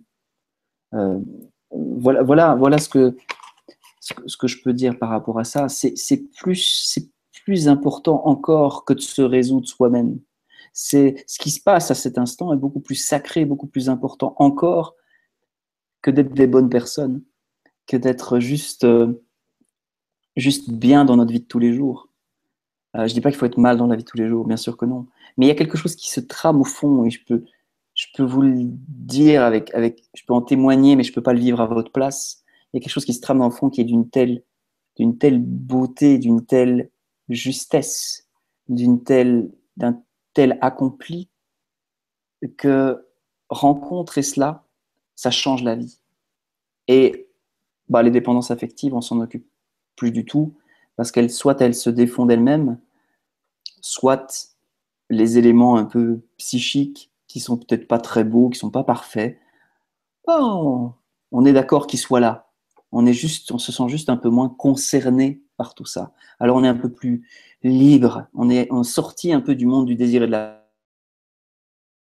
peur, mais qui est un monde d'élan, un monde de oui, un monde d'amour, un monde de d'enthousiasme, un monde de joie, un monde de, voilà, un monde d'invention. Euh, voilà. Merci Jean-Luc et merci pour la question. Il y a Joël qui nous répond Mille merci Jean-Luc, je connais ce manque, c'est le manque d'amour, mais ce que j'ai compris ce soir, c'est qu'il fallait que je prenne le temps d'accueillir cette émotion. Merci pour ce fabuleux de conscience ce soir, merci à vous deux. Joël, alors Joël, allons plus loin si tu veux bien, parce que tu prends le temps d'écrire le message et de te dire waouh, je vais le faire. Allons plus loin, euh, c'est plus qu'accueillir, c'est voir à quel point tu en as soif, à quel point tu as besoin viscéralement, complètement de cet amour? Parce que c'est la soif, le besoin qui va te permettre de mesurer la taille de l'amour. Nous ne pouvons connaître la vastitude de l'amour qu'à travers notre terrible soif ou notre terrible manque de cet amour. Comment connaîtrions-nous l'amour si nous n'avons pas manqué d'amour? Nous ne pouvons pas c'est pas possible. Donc nous connaissons l'envers des expériences dites ombre, parce que l'ombre nous montre la lumière. Donc ce manque d'amour, il te montre la vastitude de l'amour. Alors maintenant, vois cette vastitude de l'amour, voilà. Et peut-être tu auras envie de la laisser euh, t'envahir et, transformer tout ce que tout ce qu'elle a à transformer pour que eh bien, dans le geste, la présence, la parole au quotidien qui t'incombe soit rempli de cet amour dont tu as cru manquer. Parce qu'en réalité, ce manque, eh bien, il n'est pas là pour que tu manques. Ce manque te montre la vastitude de l'amour. Si tu peux regarder la vastitude de l'amour que ce manque te montre, alors tu peux commencer à vivre à partir de cette révélation intérieure-là. Ok, merci Jean-Luc. là, c'est merveilleux.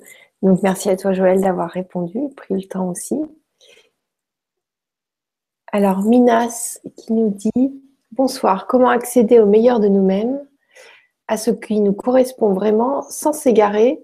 Alors, ça, euh, c'est la deuxième fois qu'on nous pose cette question. Ah oui, on l'a déjà eu. On l'a déjà eu. Ok, donc. Euh, ah oui, il y a ça aussi. J'ai découvert Jean-Luc avec le Festival des Ciels heureuse de te retrouver, Jean-Luc, sur le grand changement. Le son a changé depuis le début, une sorte d'écho et de chevaux. Cheveux. Cheveux. Euh, Alors, celle-là, c'était il y a un petit moment qu'elle a été posée cette question. Donc, euh, dites-nous s'il y a encore des échos, mais oui. En tout cas, merci Sylve, Dami.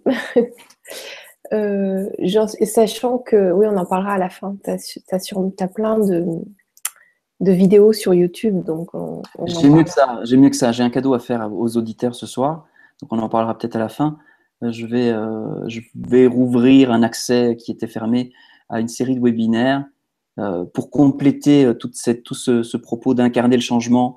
voilà, parce que je voulais profiter du direct pour échanger, mais il y a aussi beaucoup de choses qui peuvent être dites, beaucoup de schémas, beaucoup de choses euh, qui, je pense, peuvent être intéressés, ceux qui vont être, ceux qui auront été touchés ce soir. Et donc, j'ai décidé de rouvrir un accès pour, euh, pour, ceux, voilà, pour, pour le, grand changement et puis pour fêter euh, ma première apparition sur la télé du grand changement. Ah, c'est génial. le champagne. c'est génial, vraiment, c'est top. Et, et bah, si tu as besoin de mettre des liens ou quoi que ce soit. ou le lien déjà mis, c'est le lien du site. D'accord. Bon. Bah, tout est marqué dans l'article et on, va aussi en reparler euh, à la fin de la Vibra conférence. Ça va être chouette. Pas de problème. Euh, j'en suis exactement au même point. La prière existe depuis toujours et la jonction des mains permet de recevoir et transmettre beaucoup d'énergie. Rudy. Hmm. Tu veux nous en parler un peu bah, pour ma, part aussi, c'est un geste que j'ai d'abord vu faire euh, auprès des, accompagnants euh, qui, voilà, que, dont, je suis l'enseignement depuis pas mal d'années maintenant. Euh, c'est un geste que j'ai vu faire et petit à petit, il a pris du sens parce qu'il a été reconnu de l'intérieur.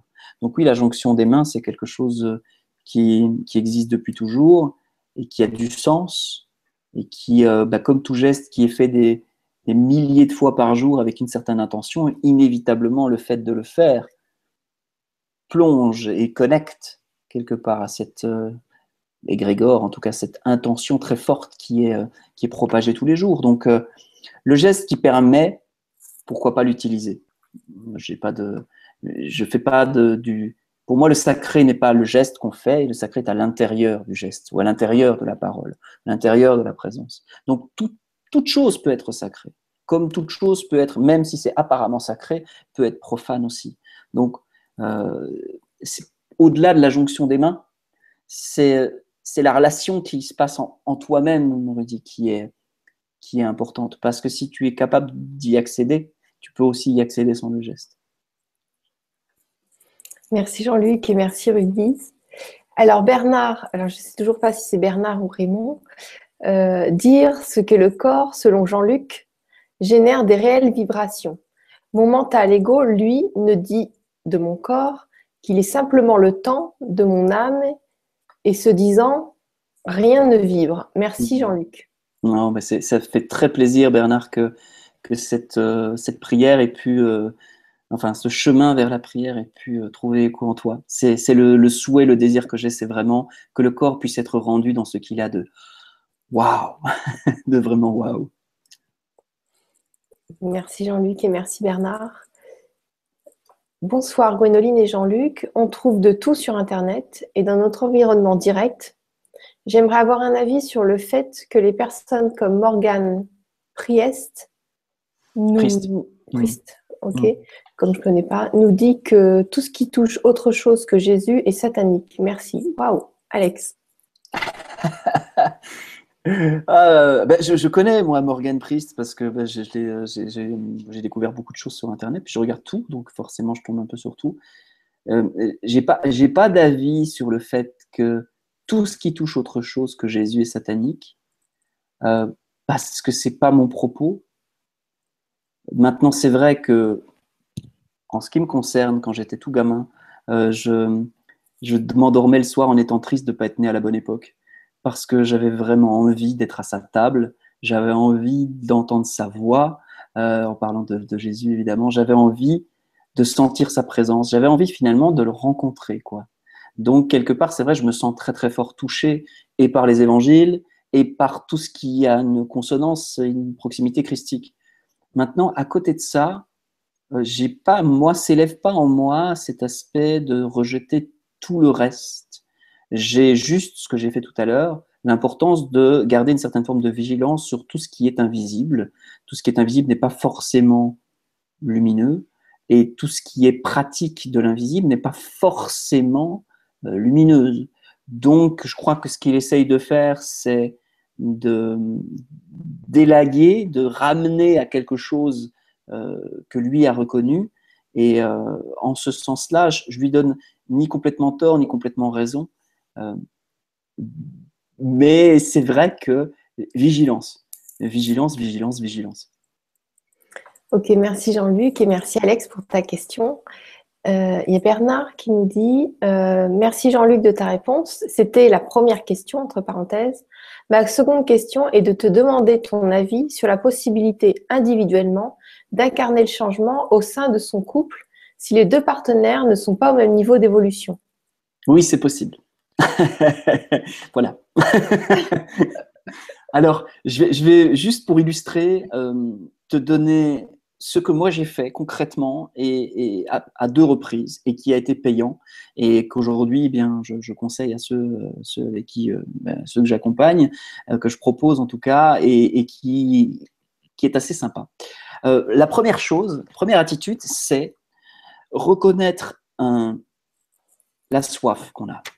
Je reviens toujours à ça, mais parce que bon voilà, parce que c'est la base. À partir du moment où on se rend compte qu'on a vraiment profondément soif de quelque chose, on peut dire euh, il y a des choses que je peux accepter et des choses que je ne peux plus accepter.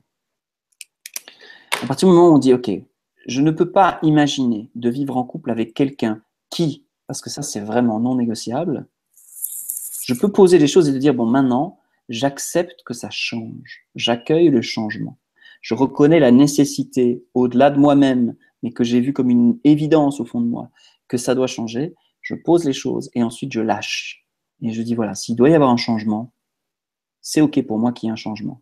Et moi, les deux fois j'ai fait ça, j'ai rien fait ensuite. Je n'ai pas cherché à changer l'autre. Je n'ai pas cherché à lui imposer ma manière de voir. Je n'ai pas, pas discuté avec lui pour qu'il respecte tout un tas de choses. Parfois, c'est nécessaire de le faire. Je dis pas qu'il ne faut pas le faire, mais j'ai juste posé à un moment donné, vis-à-vis -vis de moi-même, le fait de dire maintenant, il faut que la vie se réorganise parce qu'il y a une nouvelle évidence. Cette évidence, c'est ceci, ceci, ceci, cela. Euh, pour ma part, par exemple, très concrètement, ça a été, je ne peux pas imaginer de vivre euh, ma vie avec une femme qui ne s'intéresse pas à la spiritualité. J'ai besoin de partager ça avec la personne avec qui je vis. C'est important. C'est pas quelque chose euh, que je voulais vivre, d'être avec quelqu'un qui s'intéresse absolument pas du tout à ces choses-là et qui est hyper matérialiste ou hyper. Bon, c'est une expérience de vie aussi, mais pour moi, c'était juste pas possible. Donc j'ai posé ça. J'ai rien dit à ma compagne de l'époque. J'ai rien fait pour que ça change. Et subitement, elle était inspirée de faire un voyage en Thaïlande, d'être enseignée sur les massages traditionnels thaïlandais, de faire des retraites en silence. Et quand elle est revenue, eh bien, elle était tout à coup beaucoup plus sensible à ces choses-là.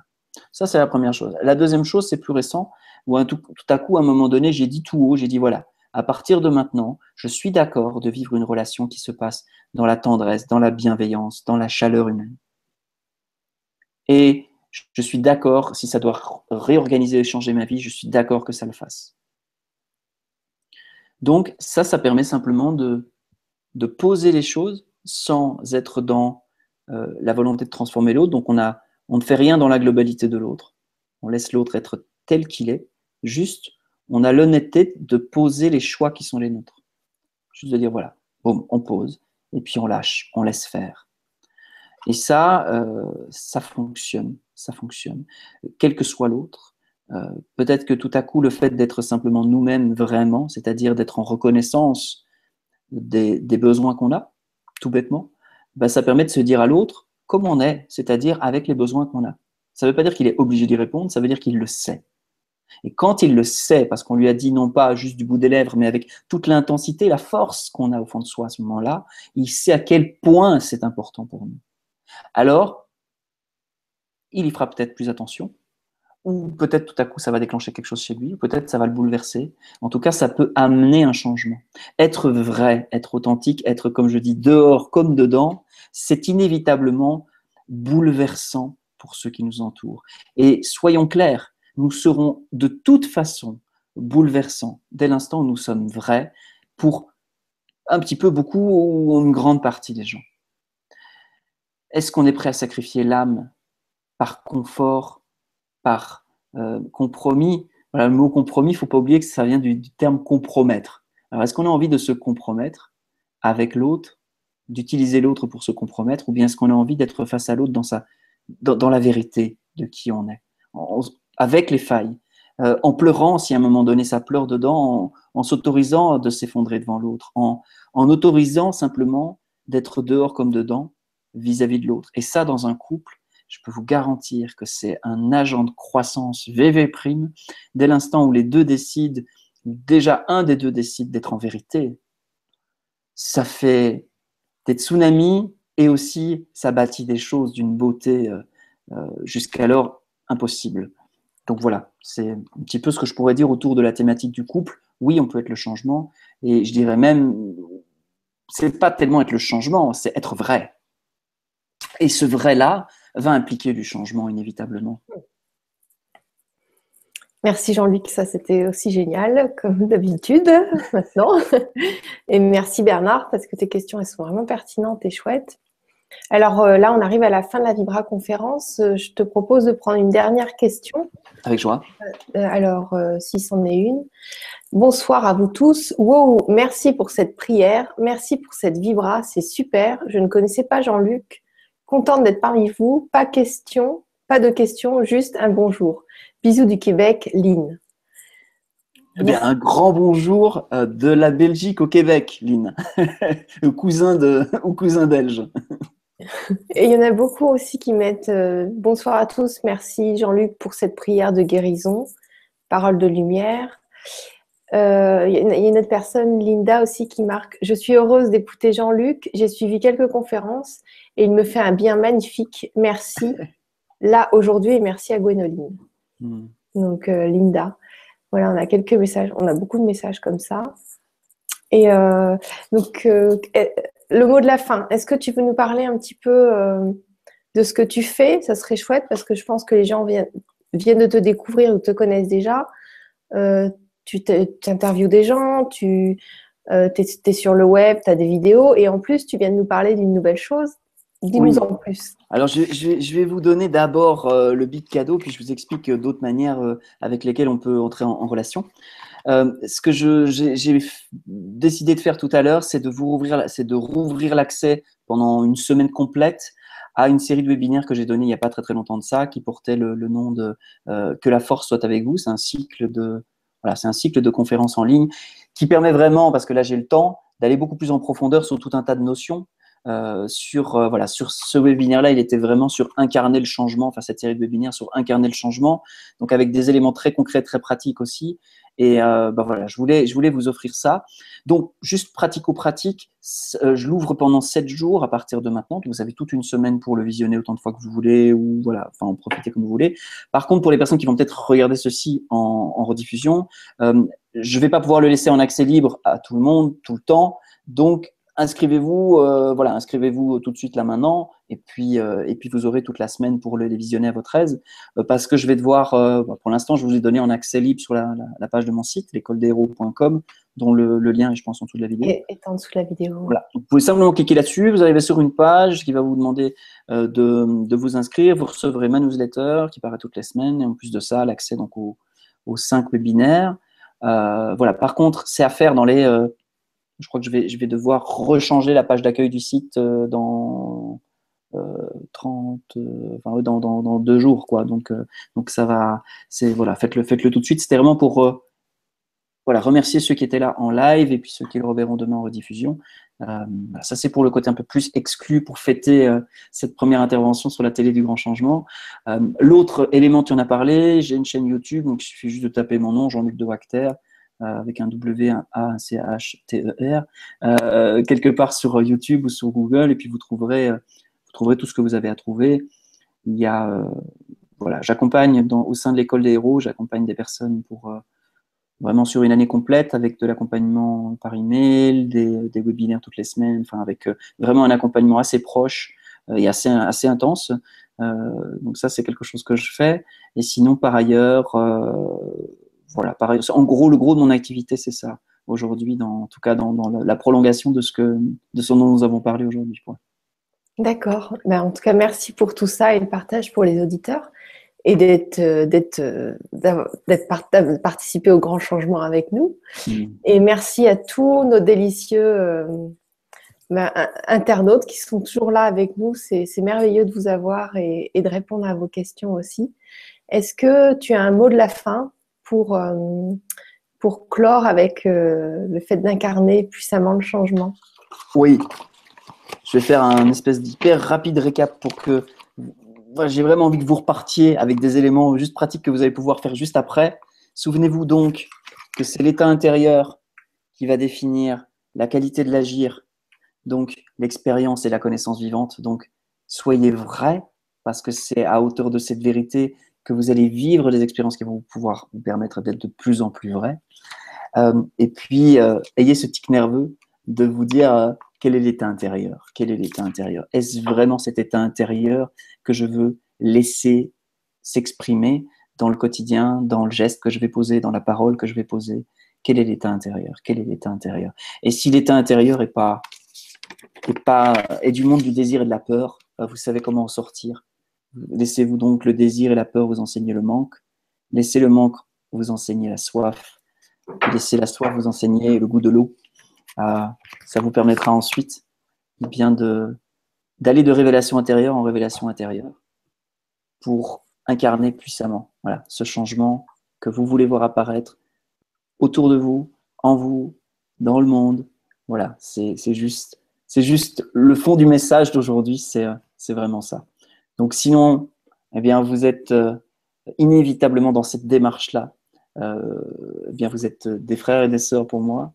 Euh, je sais ce que nous sommes, donc par conséquent, l'amour que j'ai euh, pour vous est assez difficile à vous transcrire, mais, euh, mais vraiment, c'est l'heure, c'est l'heure de s'aimer et d'inventer. Quoi. Donc, aimons-nous, aimons plutôt, aimons et inventons.